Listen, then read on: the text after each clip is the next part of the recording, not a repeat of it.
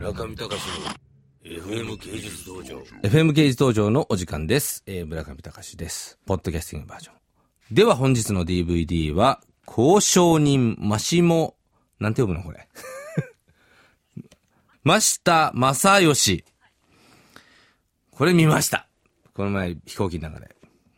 かなり面白かった。はっきり言って、このスピンアウトで、小田さん is dead。小田さんいなくても映画成立するじゃんっていうね。これ、ユースケ・サンタマリアこれ絶対かばがったよね、この映画で。めちゃくちゃ好きになっちゃって、俺、この人。本当に、声がいい。ま、あのユースケ・サンタマリアさん。この、声でなんか俺、言っちゃいました。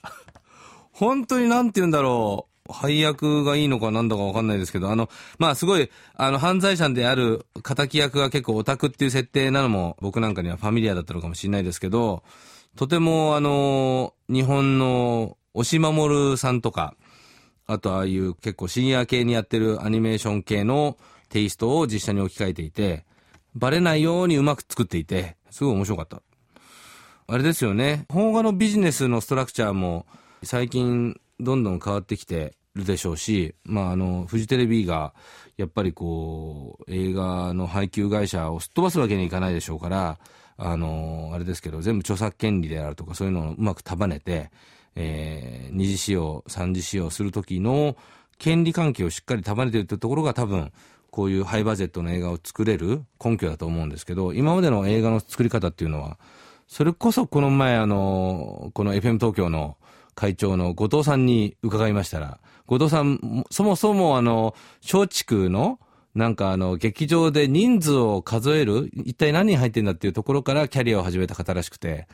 日本のその映画ビジネスの、まあいろいろ問題点やら、未来像やらっていうのでいろいろお話聞いて面白かったんですけど、まああの、フジテレビ系の映画の作り方っていうのは、そういう問題点の今日つく形で、権利関係で、えー制作費をなんとか捻出している。形で、まあ結構リッチな画面を作ってるのかなと思いました。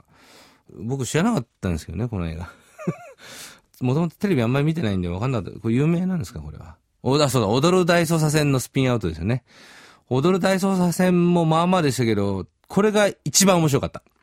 パート2の踊る大捜査線はちょっと暑苦しくて嫌だった、俺。